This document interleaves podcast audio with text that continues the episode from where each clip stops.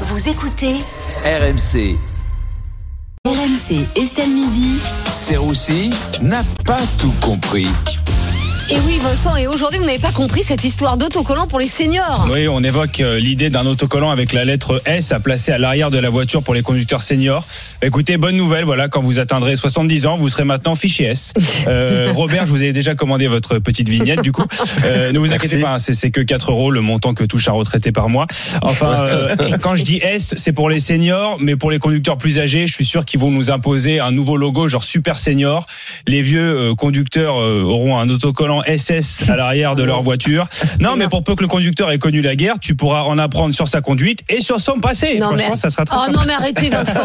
Euh, Vincent, vous êtes favorable à cet autocollant? En vrai, ça change quoi? Non, parce que qui conduisent avec un S ou pas, ça, t- t- t- ça donne une info que tu avais déjà avant. Non, parce que le mec qui conduit à deux à l'heure, qui cale toutes les deux minutes et qui s'arrête au feu vert. C'est forcément un vieux. Enfin, on le sait déjà. Ou ma belle-mère. Enfin, elle, elle conduit bien, mais c'était gratuit.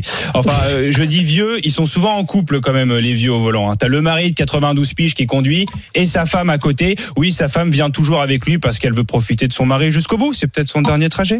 Quelle horreur. Alors après, il y a- il y, a aussi, il n'y a pas que les personnes âgées qui conduisent mal. Oui, euh, justement, Estelle, je pense qu'il faudrait absolument étendre ce concept d'autocollant à tous ceux qui sont sur la route et qu'on voudrait plus voir. Par exemple, des autocollants genre euh, je suis sourd, pas besoin de klaxonner, l'autocollant pas pressé euh, pour les automobilistes entiers, Oh non. ou encore l'autocollant j'ai voté Macron pour qu'on puisse lui crever les pneus de sa bagnole. Bref, il y a plein d'idées, quoi. C'est cool.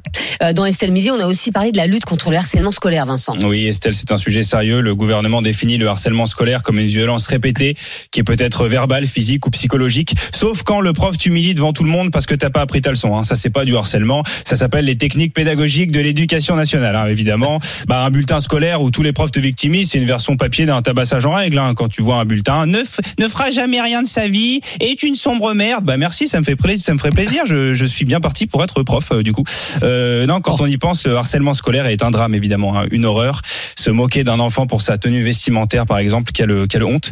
Alors que c'est sa mère qui a des goûts de chiottes, euh, pas lui. Euh, va falloir le dire. À un moment donné, c'est pas le petit qui doit aller voir un psy, c'est la mère qui doit arrêter d'habiller son fils en tutu, c'est on, tout. on ne peut plus dire ça, Vincent. Bah oui, vous mais savez. je le pense.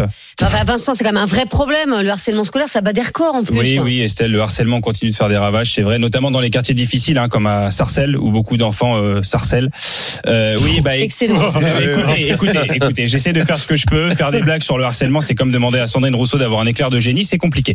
Mais bon, euh, évidemment, non, évidemment, il faut lutter contre le harcèlement scolaire. Bon, petite exception pour les faillots et premiers de la classe. Eux, franchement, en vrai, c'est de bonne guerre. Toujours là, tu sais, à lever la main en cours. Moi, je sais, madame, moi, je sais, madame. Tu sais rien, t'as 8 ans. Par exemple, tu crois que papa et maman, ils s'aiment à la folie. Et bah, pas du tout. Voilà, ton père trompe ta mère avec la prof de maths. Donc, toi, quand tu lèves la main en cours et tu dis, je sais, madame, je sais, madame, elle est morte de trouille parce qu'elle croit que t'es au courant. Voilà. Bon, Vincent, comment on fait pour combattre le harcèlement scolaire? Moi, je pense qu'il faut surtout dire aux harceleurs que c'est un mauvais pari. Parce que les Steve Jobs ou les Albert Einstein, ils ont été harcelés aussi. Et voilà, t'as vu un peu ce qu'ils sont devenus. Donc, euh, quand tu croises un petit génie de 7 ans, ne te moque pas de lui. Demande-lui plutôt à combien s'élève la mise de départ pour euh, pouvoir investir dans sa nouvelle entreprise. Et s'il te répond deux cartes Pokémon, saisis l'occasion. Ça se représentera pas deux fois. Non, moi, ce qui me fait surtout marrer dans cette histoire, c'est que ce soit l'administration qui soit en charge de lutter contre le harcèlement, alors que c'est eux qui nous harcèlent le plus. Enfin, je veux dire, euh, vous avez déjà reçu des amendes, euh, voilà, 20 relances, 6 menaces, une saisie bancaire. Enfin, commencez déjà par lutter contre vous-même, ça sera pas mal. Bon, allez, je vous laisse, il faut que j'aille payer mes PV.